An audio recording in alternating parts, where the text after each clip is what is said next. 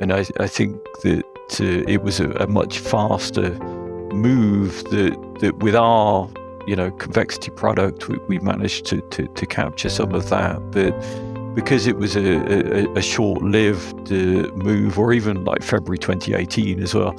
You know that that's really too quick to be caught by most uh, CTAs. So you just have to be careful of that, that. That there is protection, but it's a certain type of protection.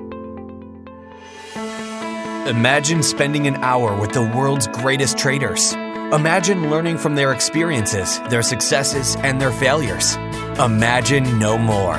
Welcome to Top Traders Unplugged, the place where you can learn from the best hedge fund managers in the world so you can take your manager, due diligence, or investment career to the next level. Before we begin today's conversation, remember to keep two things in mind. All the discussion we'll have about investment performance is about the past, and past performance does not guarantee or even infer anything about future performance. Also, understand that there's a significant risk of financial loss with all investment strategies, and you need to request and understand the specific risks from the investment manager about their product before you make investment decisions. Here's your host, veteran hedge fund manager Niels Kaastrup Larsen. Hey everyone, and welcome to another edition of Top Traders Unplugged, where today Alan Dunne and I are joined by Philip Seager, head of Absolute Return at Capital Fund Management, as part of our mini-series focusing on the one investment strategy that beat everything else in 2022, namely trend following and managed futures more broadly. First off, Phil, it's great to have you on the podcast. Thanks so much for joining us today. We really have been looking forward to our conversation. I hope you're doing well in Paris. All, all is good. Uh, it's a pleasure to be here. Thanks for the invite. Absolutely. Absolutely.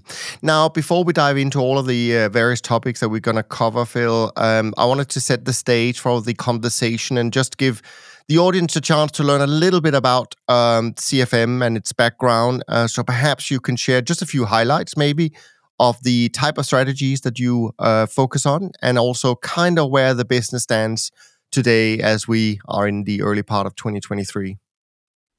Okay. Um no problem. So CFM started uh, in 1991, and we actually started as uh, a trend follower. So we had a, a, a CTA uh, product. Uh, I joined the firm in, in 2000, and uh, when I joined, so my mandate, my kind of first project was to diversify that uh, futures program into short-term strategies on futures.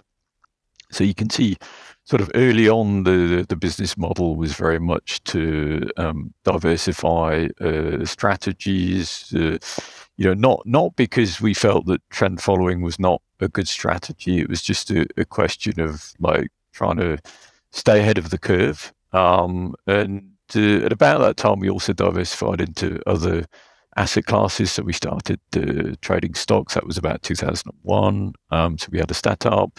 We started trading single stock options, which was about sort of 04, 05, about that time. Uh, so we had a VOLARB.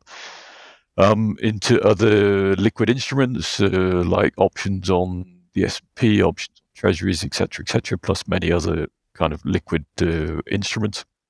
So today we are really multi-strat, multi-asset. Uh, we have 9.5 billion under management, and about 1 billion of that is in two trend following products. Uh, one is a dedicated trend following product, and one is a convexity kind of defensive, uh, you know, crisis alpha uh, product. Um, we have about 60 researchers uh, um, and to do everything that we do, you need a lot of IT support. So we have about 120 ITs uh, out of like total 250 people. We're based primarily in Paris, but uh, we do have some research staff in, in New York, which is fairly recent, uh, but we're looking to, to build that out. That's wonderful. That's a great uh, summary. And uh, actually, it's really interesting because uh, CFM in that regard is a little bit different uh, to some of the other managers um, that we have been speaking to recently. I mean, I, I think that, uh, you know, I've been listening to some of the other podcasts. I mean, I think that some of our viewpoints are, are potentially quite different to others. Uh, you know, unconventional, perhaps not controversial, but somewhat unconventional. Yeah, no, I, I, can't. We can't wait to dive into uh, to those differences for sure. And uh, as then you will also know that Alan and I we have this kind of list of of major topics, and and and we'll dive in uh, a little bit uh, alternate uh, and and see where we go with that. So, as as I always do at this stage, uh, Alan, why don't I ask you to to take it away from here? Thanks, Niels. Um, Phil, yeah, it's interesting as you say. I, I, can see how you, you know, you, you, CFM can be seen as being quite different. Obviously, you're running trend following, but it's, uh, I suppose, as, relatively a small component of the total assets that you're running. You're running kind of a, a, number of different quant strategies.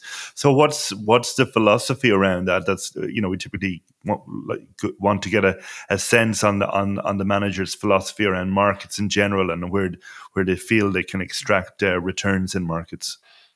Mm-hmm. So uh, in terms of our philosophy. Uh, you know what I would say is that uh, we we believe that uh, inefficiencies do exist, but but they are small and they're very difficult to exploit. Um, we believe, at least for us, that that a, a, scientifically kind of rigorous investment process is the best way for us to proceed in in extracting alpha. In order to do that, then we hire like PhD scientists, uh, predominantly physicists, but but more recently, in particular, like data scientists. You know, data scientists didn't really exist when I first started in this business, but uh, that's certainly something that we've invested in. Um, and and we we hire like PhDs because when you do a PhD, uh, you're you're solving a, a, very challenging problem, perhaps.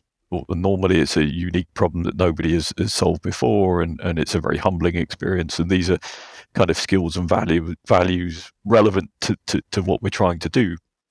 So we have a you know, very collaborative kind of uh, atmosphere. Uh, teamwork is is essential to what we're trying to do, and I, I, think you know this is the way that science really progresses, and it, it, it it's the same here. And in terms of like you know regarding trend following, I mean, as as I said, you know, our, our flagship uh, evolved away from trend following, and then uh, you know in 2013 we launched a dedicated trend following program and the reasons that we did that, uh, firstly, um, we kind of saw a commoditization or a, a, mutual fundization of this business. But then also, we wrote um, a paper which was called Two Centuries of Trend Following.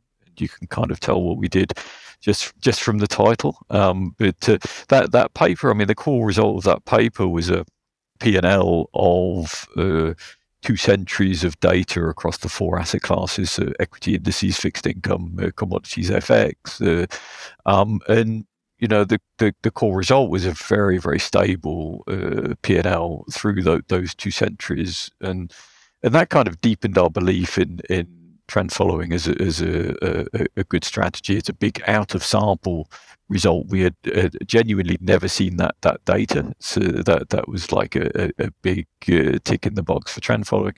And in that paper, we also addressed uh, the recent performance. So we we wrote it in about twenty. 12 or so 20, 2013 so that the, it was in that sort of barren period after the the global financial crisis uh, um, so we addressed that period of, of uh, underperformance as being like consistent with a, a statistical fluctuation downwards. Uh, we dealt with the, the robustness of trend following to timescales, which is a great thing about uh, strategies. What we're always looking for is strategies that, that, if they have input parameters, that you see stability to those input parameters, and that is the case for for trend following, obviously, the faster you get, the more uh, you incur costs. Uh, and we also addressed like the disappearance of short-term trend following, uh, which is something that happened. Uh, we actually experienced uh, that because our shorter-term uh, strategies on futures really struggled at the, the beginning of the 2010s, albeit on a different timescale to what we were looking at in in the paper. And then a third observation, which is a very important uh, observation, is uh, the regression of the SocGen CTA index. And we wrote another paper on that subject. So when you regress this index, which is a great index, you know, 20 of the, the, the biggest names in this space, uh, um, with trend following, then you get like 85, 90% correlation and you get an outperformance. And that outperformance is about 4% per year. Um, that's you know, you know that four percent essentially covers execution costs and uh, fees, but that, that's quite a profound observation. You know, once, once you remove trend following from the aggregate CTA performance, there is nothing left. So what that means is, on aggregate, CTAs are offering nothing above and beyond trend following. Obviously, there are some good CTAs that outperform, and there are some that underperform, but the aggregate is not offering anything more.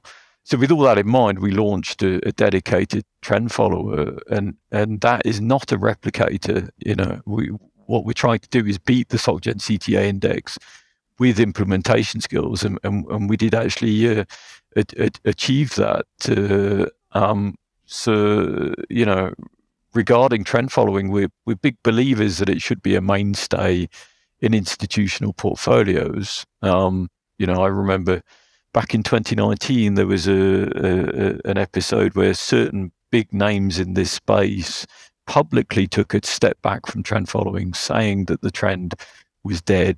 At that time, we remained, you know, like firmly entrenched in the camp of uh, of trend following uh, supporters uh, for for many reasons, but you know, it, it really does tick all, all of the boxes in terms of statistical significance, in terms of out of sample performance, in terms of having an effect which is a believable effect uh, behaviorally, and, and that's backed up by intuition and by experimental evidence. Uh, and then the diversification with the S and P, uh, um, you know, it, it is genuinely uh, uncorrelated, and uh, even better than that, there, there's a hedge in the biggest equity downside moves, and that sort of uh, hedge is something, you know, the, the, the, convexity argument and the crisis um, alpha argument was a big subject for us, and, and hopefully we can talk uh, more about that. Great, an awful lot to unpack there, as people say. But um, I guess that the, the, two centuries of trend following, that's very interesting. Uh, and a few different firms did a century or eight centuries or, you know, different kind of approached it slightly differently. But it is interesting how durable the, the, the return series from trend following is. With respect to that research, I mean, when you, you touched on how, you know, you could see the 2012 13 period was just, you know, a, a random, um, you know, it was not unusual, I guess, in, in the long term time horizon. Then I guess we had another drawdown, um, kind of 2016 to 2019. Um, when you look at those periods of, of underperformance for trend, you know, in you know over 200 years, is it just random, or can you, uh, uh you know, people obviously want to attribute a narrative to to to good periods and, and bad periods, and I guess narrative that, that around those was maybe around central banks and maybe around less pronounced um, moves in markets. Would you buy into that, or do you just purely view it as, you know, they, they were uh, on, on the kind of the left tail of the distribution, and it all it is all just a bit random as to when when the turn, returns will arrive? I mean, uh, people will always uh, look for a narrative, and, and we look for a narrative. You know, we're not blinkered to to what is actually uh, happening in in the market. Uh, we've thought to ourselves as well that you know perhaps policymakers are, are suppressing uh, volatility, so maybe you can incorporate that in, into models and you know models that could tell you when when you should be in the trend and when you shouldn't be in the trend but we, we never found anything that, that really pointed in that direction. So what we sort of the, our view of this is that trend following has a, a, you know modest risk adjusted returns which are consistent really with the level of risk adjusted returns that you expect from traditional markets, and with those level levels of, of, of Sharpe ratio, you do get extended periods of time uh, where nothing much uh, happens, and and trend following. Uh, you know, it's a strategy that, that exhibits this uh, feature of uh, of being positively skewed. Uh, and it, in order to be positively skewed, what that means is that you get accelerations upwards that that, that exist um, for short periods of time, and then extended periods of time where not much happens. Uh, you're going to get flat periods. Uh, you know what we stated in, in the paper, and we stand by this is is that uh, these sort of flat uh, periods are consistent with the, the statistics. Uh, it's difficult to come up with a narrative that really explains, uh, you know, why the, the, such a period could exist and when you look at the 2010s, which you know, as I said, we kind of had two uh, drawdown periods. I don't know if you if you if you can recall uh, the data, but but were, were, was there similar decades if you go back over the last 200 years, or how tough was that period? Would you say in in in the context of of 200 years, um, if you, if you can remember?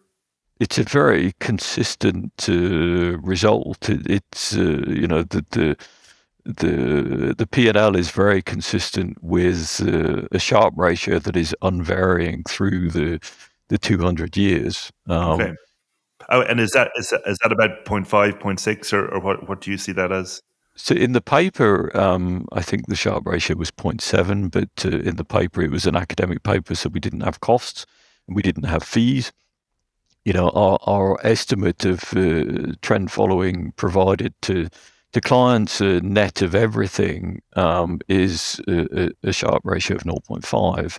That's what we see consistently through through time. Plus, when you look at uh, uh hedge fund databases, uh, you know, like self-proclaimed uh, CTAs and and uh, managed futures funds, um, what you see is that if you look at the, the, the distribution of Sharpe ratio versus uh, the amount of time that the fund has been in business, you see a convergence to um, a Sharpe ratio of 0.5. And that Sharpe ratio of 0.5, you know, it, it, it, okay, it's not like high octane stuff, but just to put things in perspective, uh, if you look at, uh, you know, the equity risk premium, it's, I would say, probably somewhat lower than that. It's probably 0.3, 0.4. So a Sharpe ratio of 0.5 in, in the, the, the great scheme of things is actually pretty good. Yeah, and just one final one on this paper because I, I, think it is very powerful. But I guess people may be skeptical a little bit. You know, 200 centuries, the markets were two, two centuries, not 200. 200 centuries would be, be even more remarkable. But that, um, you know, extreme. Yeah. You know, like markets were very different. We didn't have all the futures markets. I, am you know, obviously you would have had to do some work on the data. Um, so maybe tell us a little bit about what kind of adjustments you had to make and how realistic do you think, you know, the data is going back that far in time? Well, clearly it's not realistic that we could have run a business uh, over that 200 year um, period. That that's not realistic. But uh, what what is realistic, I, I, I think uh, it, it's really a question of uh, looking for evidence that uh, this weak effect that uh, price returns are autocorrelated uh, exists today and has existed for a long period of time. So it may not be a completely meaningful result in the sense that you couldn't have operated a business uh, all that time ago but nonetheless, it's not it's not meaningless either. It's a result that says that uh, that price returns autocorrelate in assets, albeit weakly, and they have done for a long period of time. And this is consistent with you know a, a, a behavioural bias that that, that, that exists that, that humans and investors have a propensity to follow trends. Yeah, no, fair enough, Niels. No, I want us to sort of go back a little bit here, Phil, because I, I find it very interesting that your roots really are trend following, and then you kind of take a little bit of a you you add um, other things to your business uh, for a period of time, and then you kind of come back and you double down uh, on trend um, and and launch a dedicated vehicle for that. So a, a couple of questions. Um, but for, first of all, I would also like to say that I, I really uh, like the fact that you've done all this research uh, and it kind of confirms your belief in trend. So, in, so one question I had is that when you look at your own business today, it, does it surprise you that trend is a relatively small piece of it, or is that just the way it is because trend is generally a smaller piece than than that? And then the second question would be when you then relaunched a trend strategy in 13, was it really just taking what you already had, or did you come at trend with a slightly different approach than what where you came from originally? Okay, so great, great question. Uh, you know, wh- why is it a smaller piece? Uh, I, th- I, think that uh, you know trend following has uh, struggled uh, in sort of uh, adopting a role in in traditional portfolios for for a number of reasons. you know, it's not a, as big a, a part of institutional portfolios as as I would say that it that it should be. Um, it's a, a, strategy that, uh, you know, as, as I've said, uh, ticks all of the, the, the boxes.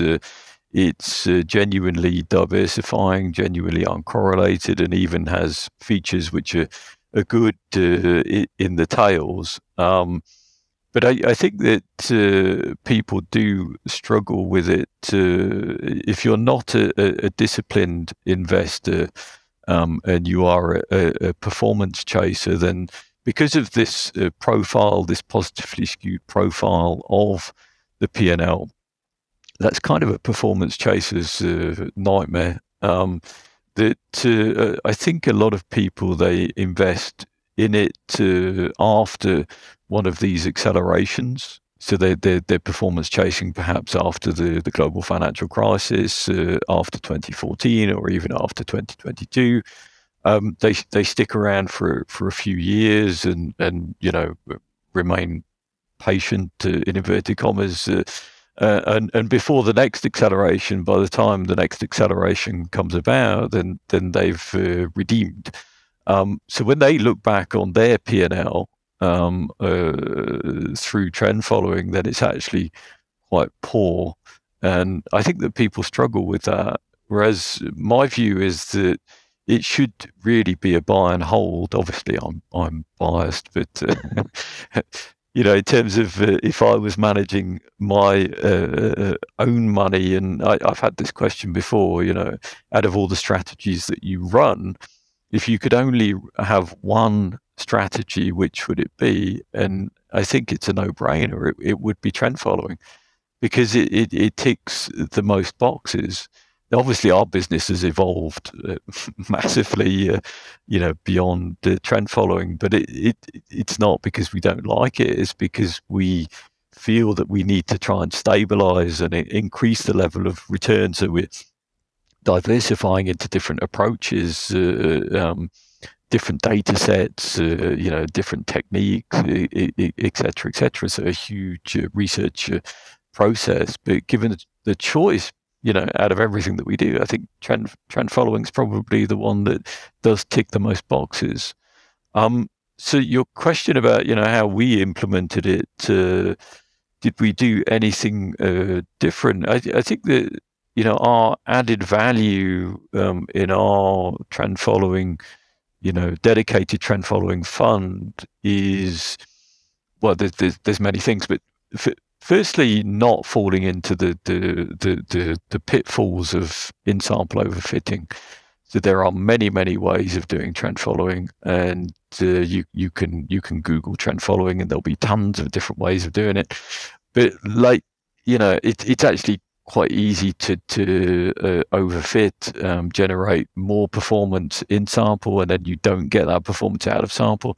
So that is, is something that requires a lot of experience, is to, to, to exploit trend following in, in, in the right way, such that you get that out of sample performance, which is what we're all trying to achieve.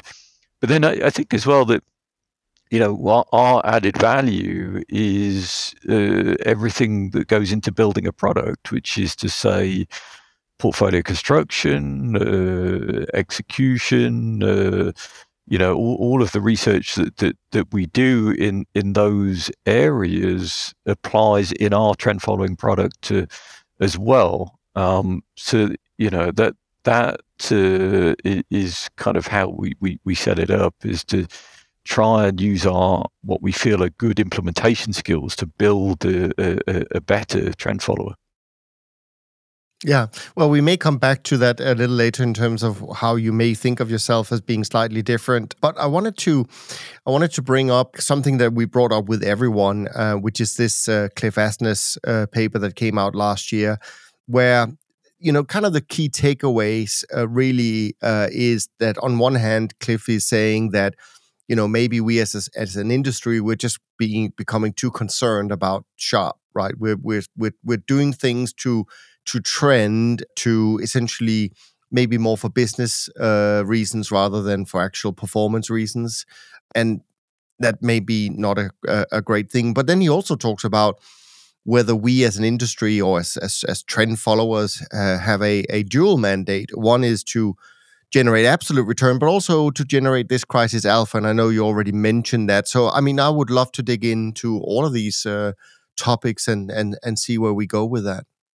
Sure. So uh, yeah, we we have a lot to say about convexity. We've written papers on on on the subject, uh, and uh, it's an interesting uh, subject uh, that that trend following offers. This, uh, um, you know, in in our last paper on the subject, we had these rather beautiful payoff functions that you can generate that look like straddle payoffs. Uh, so you, you can make trend following look like option uh, payoffs. But I think what people don't realize is that convexity is, is really a mechanical effect in, in, in trend following.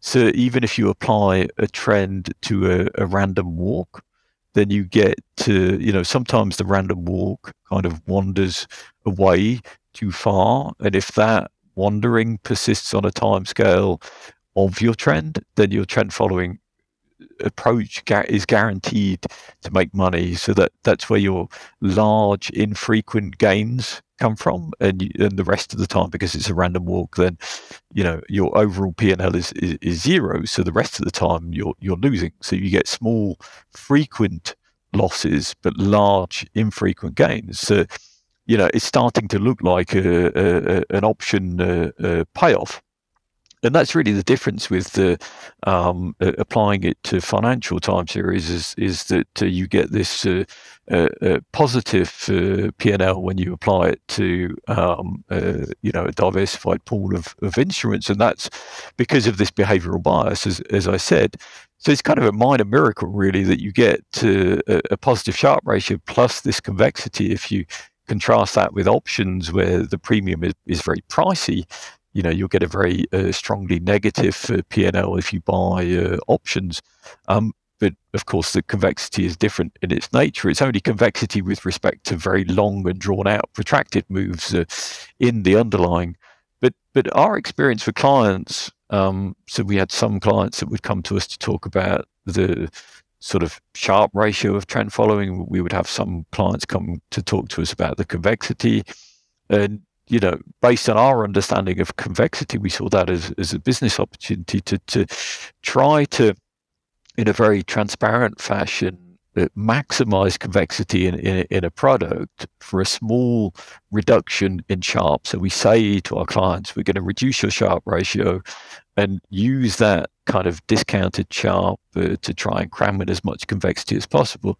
Um, so you know, convexity gets reduced uh, by trend followers by doing a, a, few things. I think I think the most interesting um, uh, uh, one is that um, the diversification. Um, firstly, that, that CTAs do trend following on a diversified pool of instruments. Now, your convexity on the S&P, which is what everybody's looking for, is is limited to uh, trending on the S&P. And if you diversify beyond trending on the S&P, then you're not adding extra convexity. So let's imagine that you add orange juice to your uh, S&P, um, then you are adding convexity on orange juice, which maybe some people are interested in, but uh, you know, mostly people are interested in downside uh, equity risk. Um, so adding trend following on orange juice does not help you in terms of your uh, convexity. And then we had uh, also some clients that struggle with this kind of 2018 scenario where you get equities rallying and then equities uh, crashing, like the, the VIX Mageddon uh, event. Um, and as a trend follower, you, you, you, your, your P&L then looks very correlated with equities. Uh, um, we we also um, added uh, a, constraint to to the, the portfolio construction that to make sure that we have no exposure um, to equities. So you, you you end up with a product which is anti-correlated with with equities. But all of this was in in production um, through COVID, and we had we had uh, very good uh, results uh, through COVID. Um, but coming back to to, to Cliff's uh, paper, as you can tell, I'm on f- first name terms with with, with, with Cliff. We all, we um, all are. um, so a- AQR, are, uh, they're a great firm. Um, they're, they're very good at uh, timing their their marketing uh, documents uh, in, in, particular. I, I, would say that our view is like you know if you want trend following as as a hedge, then we have a convexity enhanced product. If you want trend following for performance, then we have a different product. If you want something with a better Sharpe ratio, and it's less correlated to trend following, then we have uh, our, our, flagship offering. So it all, all, depends on what the client wants. I, I, I, don't see why managed futures should be restricted just to, to trend following. You know, we have many, many strategies in our flagship that are doing many things that have nothing to do with trend following uh, at all. You know, I don't know, esoteric e- example like using weather data to, to, to forecast commodities that, that really has nothing to do with, with trend.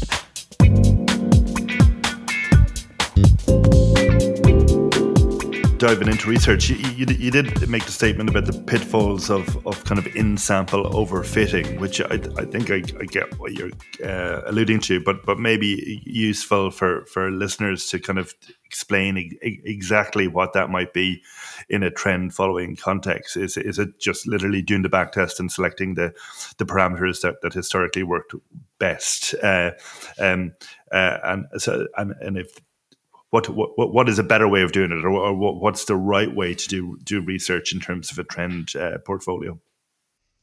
Yeah, I mean, I, I would say that uh, in the business that I'm in, in sample biases are the, the biggest problem. It's the most pernicious uh, bias that, that we have in, in doing research. And you kind of see um, when you have uh, younger researchers that turn up that are, are very enthusiastic. Uh, they put together P and Ls, and and you know after doing this for for, for 23 years, uh, the amount of P and Ls that you see that are going up. Uh, and, and, yet, in, in production, you know, in realized uh, performance, we, we, we're nowhere near that. So there's clearly something going on, you know, that you, you don't see what you see in your in your back test. So you, you always take back tests with a with a big pinch of salt. So I, I think um, the way around this, uh, there's many things that we do to, to, to try and get around this problem. Uh,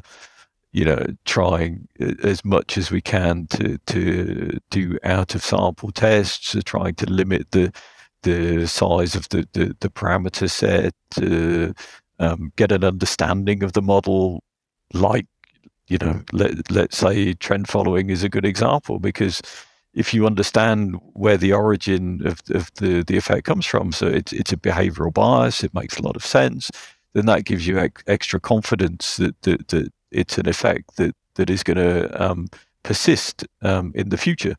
So all of that helps to, to generate uh, out of sample performance. And in, in the context of the trend, you know, what I mean really is that uh, you can fool yourself. Um, so let's say you have your benchmark strategy and you're trying to improve on your benchmark strategy. So you start uh, changing parameters. Uh, you know, maybe there's like a, a, a, Monday effect. So trend following works better on a Monday. So, you know, you, you over allocate on a Monday and under allocate on the other days. But then you, you start to realize that it's not a statistically significant effect. But the problem is that you can sort of have many small or, or close to st- statistically significant effects, and then you start accumulating them, and your P&L gets better and better and better in the past, um, and that's not reflected in, in the future. So it's all of these types of problems and challenges that, that, that we have to deal with. And so, taking that mindset to say to the non-trend strategy, so do you need uh, do you need an intuition around why they work, um, or or not, in in, in terms of convincing yourselves of, of, of their validity? So it, it, depends on the the strategy. Uh, you know, we we um, do you know very different types of research. Uh, often it, it's uh, as a function of the timescale of the strategy. Um, on the the shorter term side, you know, in our flagship uh, program, uh, we have shorter term strategies, and and there you can do things with higher levels of statistical significance. So you're less reliant on um, actually having an understanding, and say for machine learning strategies as well you know, when it starts getting more black boxy, um, you would like to understand what the black box is doing. But if the performance is so good, um, you know, it, it, it, kind of negates the need to, to, to, to get an understanding of it. But then as you go out to slower and slower strategies, you, you don't really have that luxury. Um, so there you really need to get an understanding of, of, of what you're doing, an understanding of what's driving the effect. Um, so yeah, it really depends from from model to model. And then, so so going back to trend, I mean, obviously, you know, you want to avoid of overfitting, over you know, tinkering with the parameters. So, you know, what are the avenues for for enhancing a trend program via research? And given that, you know, you you, kind of want to do as little as possible with it, by, by the sense of it. To to some extent, yeah. Uh, the the research um, that we do is very much uh, dominated by um, work on our flagship program. Uh, you know, never say never in terms of what we do with the trend. We have made some changes in in, in trend following, so we have a like a, a, a component which is more like a, a, a cross asset uh, trend within the trend uh, program, but it, it's small in comparison to what I would call single assets, a traditional uh, uh, trend following uh, uh, approach. So really, the, you're right that the development per se, in terms of the research in signal development, is you know nowhere near what we do uh, elsewhere in the firm. I would say the development is more in the other areas like execution and like uh, portfolio construction. Fair enough. Um, and I mean, thinking about the, uh, you touched on machine learning there, um, and uh, that's been kind of a, a I suppose some some of our guests have found that helpful, so, so, some less so you know, I suppose what you can get with, with, with, machine learning is is that adaptive nature, reacting, shifting to a new environment. Is that not something you found success applying that in trend following in terms of kind of picking up that that markets are trending faster or slower or anything around that? So not particularly on uh, timescales, but you you can identify uh, regimes. Uh, where trend following works more or less well, but it, it's not a strong effect, and it's nowhere near as strong as the, the actual trend following effect itself. So we have toyed with that. I think the biggest the biggest effect is trend following. The second biggest effect is like you know buy the dip uh, type strategies, and and the problem with buy the dip is uh, especially when you get a a crisis. Uh, so the the S and P is is tanking and then you go in and you buy the dip, you know, where is the bottom? Um, you can quickly find yourself in a position where you've come out of the trend and perhaps you're even going long the S&P and then the S&P is crashing. That's a very awkward position to be in, you know. So so these types of strategies they, they, they, they're not trivial. You know, we have found value in in machine learning. It's not been a revolution. Uh, it, has been a, a, slow burn. I think that when we talk to clients, uh, you know, they think that, that machine learning is, is something quite new. I mean, uh, when I was doing my PhD, I was using machine learning. It's it's been around for a long time. Sure. yeah. No. No. Absolutely. Yeah. I, I, I, think what what has changed is really the availability of of technology, um, computing power, the availability of recruits that didn't sort of know a lot about this, that that know how to use the technology. Um, you know, the fact that you can do things on perhaps two lines of code that you, when I first started, we had to code a lot of stuff ourselves. And now there's a lot of libraries that, that, that you can use to, to do this type of thing. Um, but yeah, we, we, we, we, we see uh, value in machine learning, less so on the strategy side, but you know, a, a lot uh, in, in execution, for example, where you're looking for for um, shorter term predictors. Uh, the machine learning is very useful there. So um, you know, it, it is definitely a, a, a, growing component of our research. Yeah, I wanted to ask you um, the first, a very selfish question because it's a question I get a lot actually, and I'd also love to hear your uh, kind of thoughts uh, on this.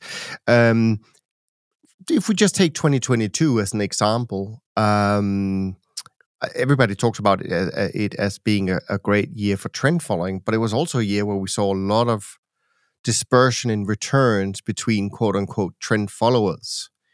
What do you think when you look at the landscape of uh, peers drives the main? What's the main difference you you you think uh, you have uh, or managers uh, trend followers have between them? What are the the you know is it just the markets we trade? Uh, you know, is it times for speed of trend? I mean, what are what are the things that you think really makes a difference between one trend follower to another? That's a good question. Um, so yes, time scale. I would say that the portfolio of instruments, uh, you know, these are, are, are, key differentiators, and we can delve more more deeply into that. Actually, in in preparation for this discussion today, we looked at the dispersion of um, of uh, CTAs historically and tried to see whether or not there was a pattern. And there is a slight effect. Uh, it seems that when volatility goes up, dispersion goes up, which I found a, a little surprising, but it's not that big uh, an effect. Um, so I, th- I think what's happening there is that the, the timescales may be slightly different. To the, you know, when you're um, in a crisis, some people get into position um, to benefit from that to earlier than, than others. So there is a difference in in the the, the timescales. You know, our trend following approach is on a, a mid to long term frequency. The reason that we steer clear of the uh, shorter time frames is is one of uh, costs.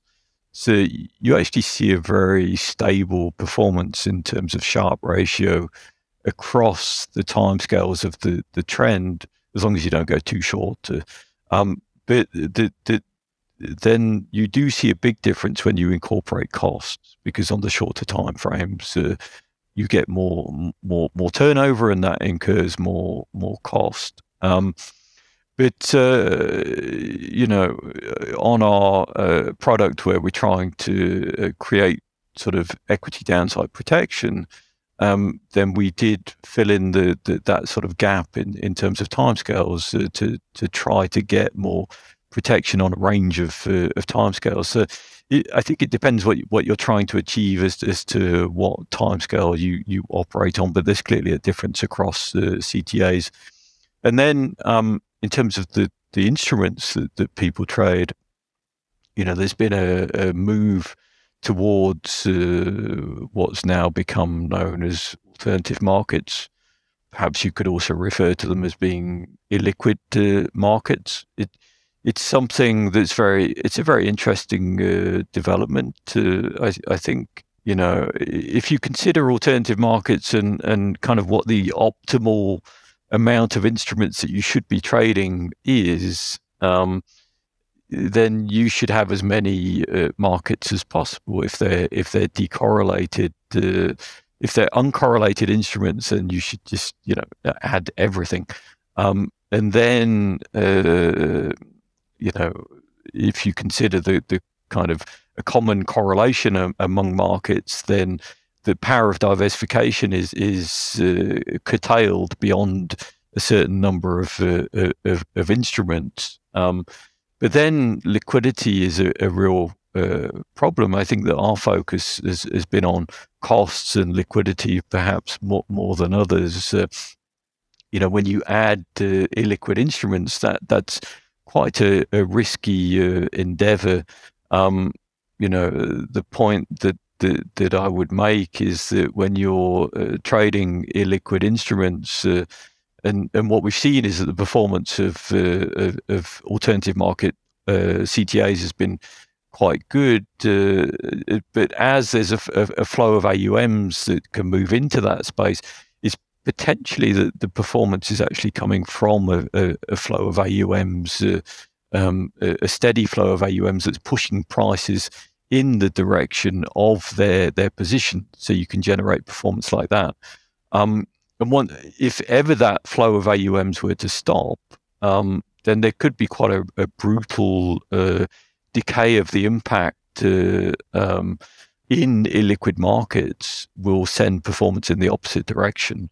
So it, it, it it's an interesting development, and then, and then I would say as well that the the danger is that the the more diversified your pool of instruments becomes, the less convexity you get, the less defensiveness you get, the less uh, equity downside protection you're going to get. With the example that I gave of orange juice, uh, trending on orange juice does not help you to protect against uh, equity, um, you know, S and P downside. Uh, as you go to more and more esoteric uh, uh, portfolios, then you get less and less convexity, and that's perhaps what we saw um, last year in 2022. Was that that you know the um, more illiquid sort of alternative market uh, offerings, that their performance, albeit positive, was not as positive as uh, as on the liquid markets.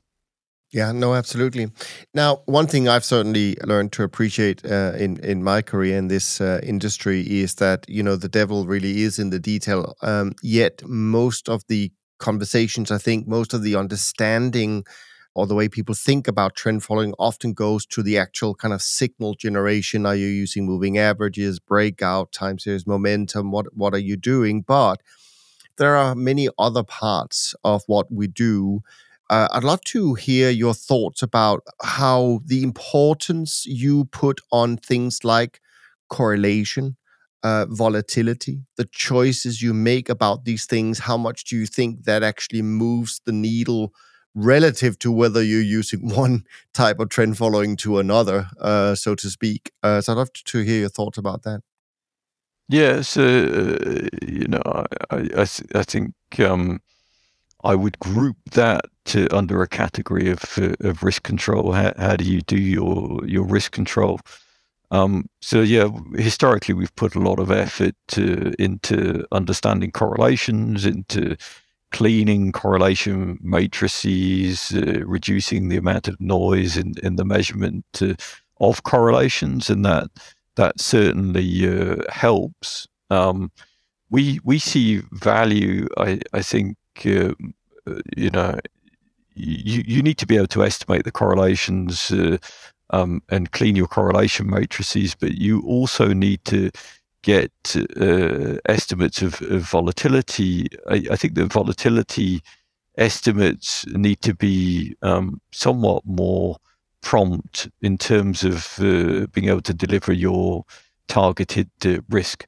So, what are we trying to do with our uh, risk management? We're trying to keep risk stable. We're trying to hit a target, and we don't do that for fun. It's more like it does give us better risk adjusted returns. You know, when you when you back test, uh, um, keeping risk stable is, is better for for outcomes. Um, and you think about what what we're trying to maximize with our our risk management. It, I, I think what we're trying to maximize is Sharpe while controlling the tails. So, like you could think of it as being, you know, perhaps uh, uh Sharpe over uh, kurtosis you know, like fat tails, a measure of fat tails. You're trying to minimize the fat tails and, and maximize the, the, the Sharpe ratio. And we do that algorithmically. I think that that would come as no surprise. But we also do uh, because our risk modeling is is backward looking. You know, necessarily there's things that are happening in the market that we're aware of that our risk model is not aware of. So we do also um, try to forecast uh, gaps in the market, the potential for tail events, and we do that by sitting around a table in a, in a committee. Uh, so I sit on on that committee.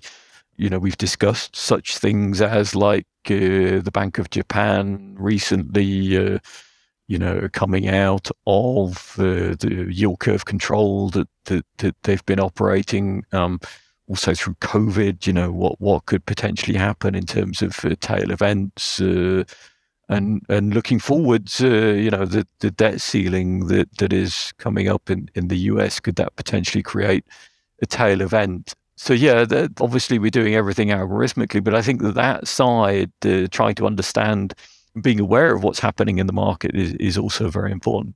Okay, yeah, I, that was actually one question I wanted to just maybe uh, ask you uh, because I wasn't in, entirely sure. So what you say is you're you're aware of these, but you actually that the system runs as they should, or or do you intervene? Um, in, we intervene. In, you intervene. Okay. Yes. Okay. So, okay. for example, the, the the Bank of Japan. Uh, what they were doing um, in terms of yield curve control, we stopped trading the JGB.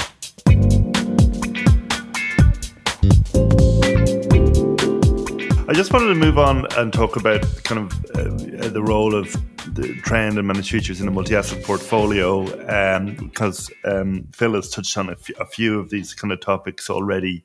You know, obviously, you mentioned you've got I, I don't know if you call it vanilla trend or your kind of flagship trend, and then you have the the more defensive trend with with the capped uh, equity beta. Is that? I mean, do you see that as driven by investor demand, or if you know? If if you're running a simple if you were running a simple multi-asset portfolio stocks bonds and adding something to it do you think it's better to, to, to go with something where uh, the trend is has the equity exposure curtailed or not? So we we did uh, obviously a lot a lot of research on this point uh, and uh, what we did was to take our so we have a dedicated trend following program. We have a, um, a kind of convexity enhanced program whatever you want to call it uh, and we have we have equities and you know you could even throw in a, a 60-40 which tends to be um, quite correlated with with equities anyway but whatever your your preferred benchmark uh, is uh, and then you know try and see uh, based on various metrics uh, um, what the results are uh, when you when you combine um, everything together, and and so that required a certain amount of thought as as to what metrics it is that you're really trying to maximize. Um, so the way that we thought about the problem was uh, rather than looking at, at Sharpe ratio, is to look at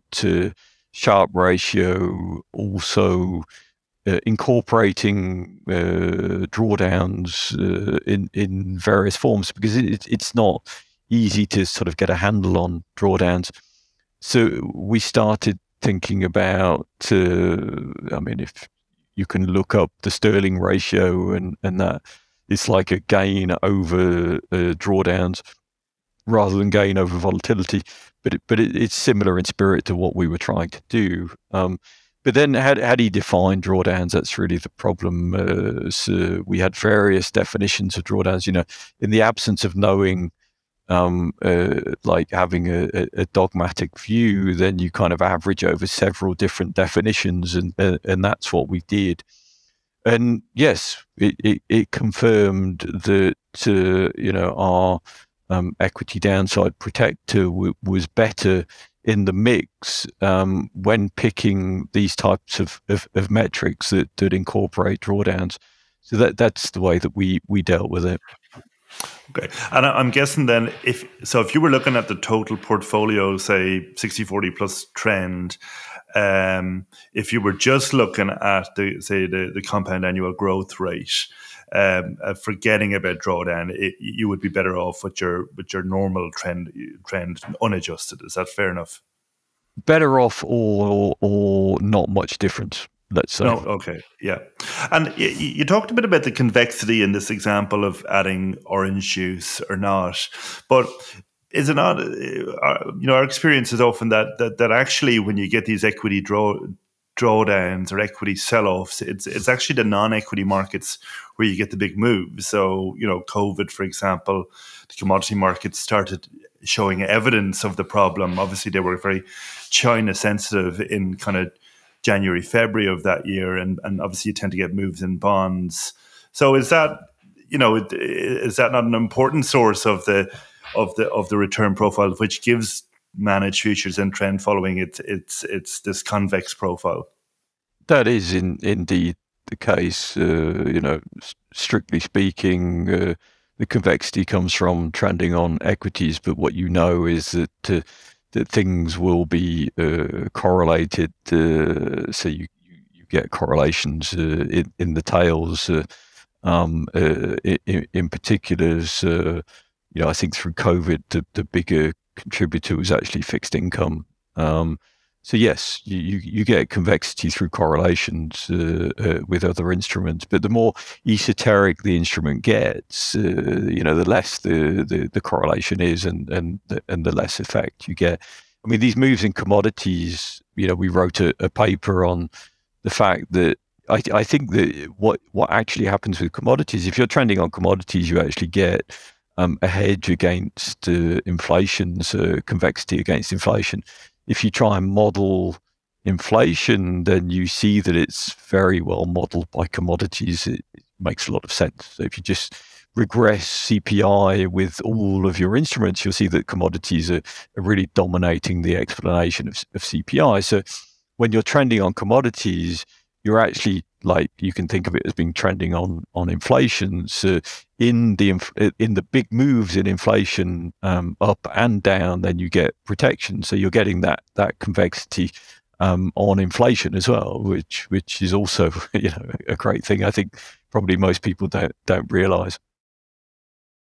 Yeah, and maybe just one final one on this topic of you know using trend within within a multi-asset portfolio. Um, you know, obviously we've talked about how you cap the equity beta um, for, and really what we're talking about here is dealing with this kind of 2017 2018 type scenario where trend following becomes correlated with equities and then you're worried about both of them turning down at the same point have you looked at other things, other ways of possibly solving this problem of either adjusting the, the risk, so, so maybe having less risk in, in trend at that time, or also maybe adjusting the speed, but so still trading all the markets, but making some other adjustment um, to how trend operates um, to, to, avoid that kind of current concurrent drawdown with trend and equities?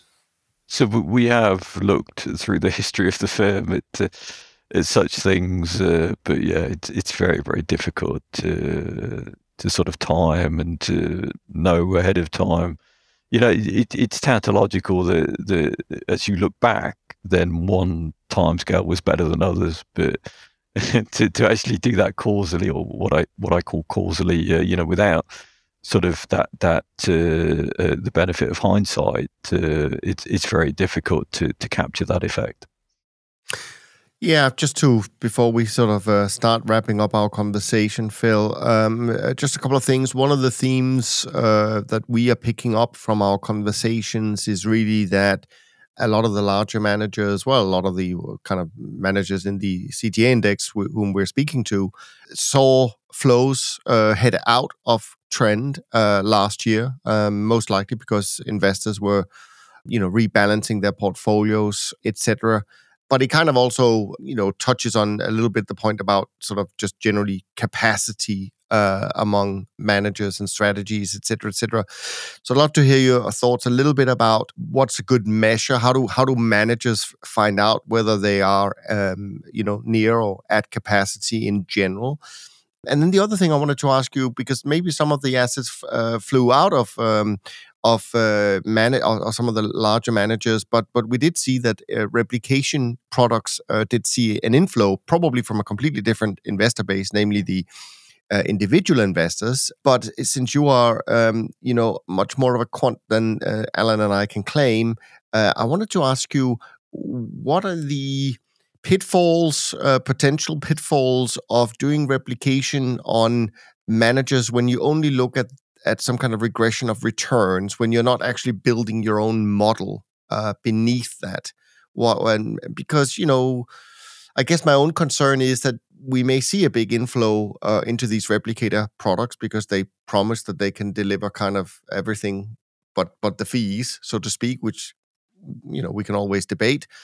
But it would be a great shame if there was and and they kind of and and you know I, I I like the people who do it. They come on the podcast uh, on a regular basis. So so I have to uh, I have to be political correct when I say this. Um, but of course one of their pitches uh, is that oh you have this manager risk right? Uh, just because XYZ did well last year you don't know if he's that person is going to do uh, well next year. Sure but what about the replicator risk I mean, there must be a risk somewhere if you're choosing one way of doing replication that could also, you know, um, get you into trouble. So that was a lot of question in one sentence, Phil. So pick whatever you remember from it and let me let, let us know. So, um, going back to how you um, started this this question, uh, so rebalancing. Indeed, we we have seen some rebalancing. That's def- definitely the case. Uh, I find it interesting that uh, you know clients will rebalance uh, um, their equity portfolio. So when they see um, downside risk in equity, so they get losses from equities, and then they they reinvest. Uh, you, you, never see that.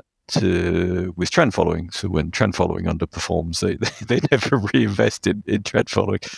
I, I think uh, again, it's kind of a sign that uh, there's there's not really traction in institutional portfolios uh, for for trend following. Um, on the subject of, of capacity, you know, so the, the capacity of of trend following, it, it's an interesting question. It's, it's always an interesting question uh, where your your capacity is for a strategy or for a for um, you know a product or a program uh, as, as a scientist you'd kind of like to run an experiment and and go way past your capacity to see where your capacity is but obviously that's not a good business model. Um, but uh, so trend following is it, it, it's a, a funny um, animal really because uh, it's not an arbitrage. It's not a you're not taking advantage of a of, of a mispricing um, and like you know just modeling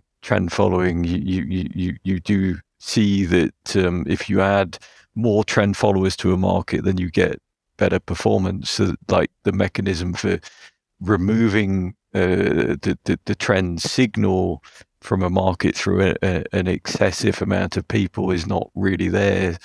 So uh, the capacity uh, I, I would say for mid to long term trends is higher than most strategies because firstly it it's a directional strategy so you, you don't really have to like run market neutral portfolios. It's it's uh, you know um, uh, uh something that uh, naturally lends itself to generating a, a, lot of risk so you don't need a lot of growth to be able to do it. And also the fact that you're trading the most liquid uh, um, instruments in the world you know these are the deepest markets in the world. So so the capacity of uh, of, of uh, trend as a strategy is actually uh, high. Um, you know when when we estimate capacity I, I, think that what we tend to do is really just base it on our experience as, as much as anything. Um, we also as a firm we have the the, the benefit of running um, higher frequency faster strategies. So we have a, a huge database of uh, um, the trades that we've done. Uh, you know, often quite sizable trades. So we we feel like we have a control over our our execution. Um, so potentially kind of scaling up the strategy in your back test, uh, you feel more comfortable doing that. and then on the last point, so re- replication uh, issue, uh, you know, so we we have not built a, a, replicator. I'll just state that again. You know what we're doing is we feel that we can um, uh, offer the market a, a, very good trend following dedicated trend following uh, uh, program. Um, the risk of these replicators, I would say, is really, you know, the, the implementation skills required to do this. Uh, it's a non um, negligible amount of work that gets put in, um, many millions of dollars invested into building these types of programs. So I would say that the main risk in investing in a, in a replicator is that you're not investing with someone who who has that that that skill set. Yes, you can regress, and they can offer you a product with very low fees, but just be careful of the fact that uh, the cost may well be in the fact that you do not deliver the performance longer term. Um, so that that's what I would say. Yeah, no, I, I, appreciate that. Final question, Phil, um, and that is just something we we wanted to ask everyone uh, in this uh, in this in uh, series, and that is, you know, what's the one thing you hear about trend following that you disagree with the most? So I'll give you perhaps a few. Um, oh yeah, sure. firstly, more than one. firstly, that it, that it's easy. I really don't think that it's easy. You you could come up with a naive uh, P&L, but then going from from that through to something which is uh, implemented uh, and actually generating, you know, a reasonable uh, uh, degree of risk-adjusted returns, that that's not easy. Um, so you know, perhaps I'm repeating myself, but don't underestimate the importance of uh, of implementation skills. Um, also, I, th- I, think that there's sort of a, a, perhaps a, a, level of naivety on the the, the convexity. Um, you know, the downside the protection that you get from the trend is that it may be a mechanical effect, but it, it still remains statistical. It's not the same thing as options. If you want the insurance um, then you have to buy options and pay the premium. And that gives you like guaranteed uh, uh, payout when the thing that you're insuring against actually happens, meaning the equity uh, crash. In the case of uh, trend, um, you get that protection uh, when um, you know it's a path dependent thing. So when markets are in that sort of long and protracted uh, uh, drawdown, which which is kind of often the case. You know, you see crises. Crises tend to play out over on long timescales. You look at the, the, the global financial crisis. Uh, that that's that's what happened, and that's why the trend did, did very well. But the the kind of CTA business did less well uh, through through COVID, uh, and I I think that uh, it was a, a much faster move that that with our you know convexity product we, we managed to, to to capture some of that but because it was a, a, a short-lived uh, move or even like february 2018 as well you know that that's really too quick to be caught by most uh, ctas so you just have to be careful of that, that that there is protection but it's a certain type of protection. Yeah. No absolutely Phil, this was a great way to um, wrap up a fascinating conversation. Um, thanks so much for being on the podcast and for sharing your thoughts and insights with us. And we hope we can do this again sometime in the future.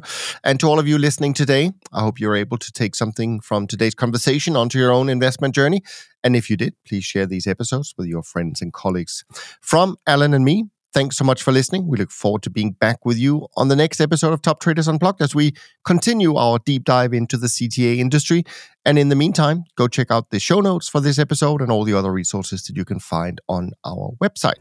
And as usual, not least, take care of yourself and take care of each other. Thanks for listening to Top Traders Unplugged. If you feel you learned something of value from today's episode, the best way to stay updated is to go on over to iTunes and subscribe to the show so that you'll be sure to get all the new episodes as they're released. We have some amazing guests lined up for you, and to ensure our show continues to grow, please leave us an honest rating and review in iTunes. It only takes a minute, and it's the best way to show us you love the podcast. We'll see you next time on Top Traders Unplugged.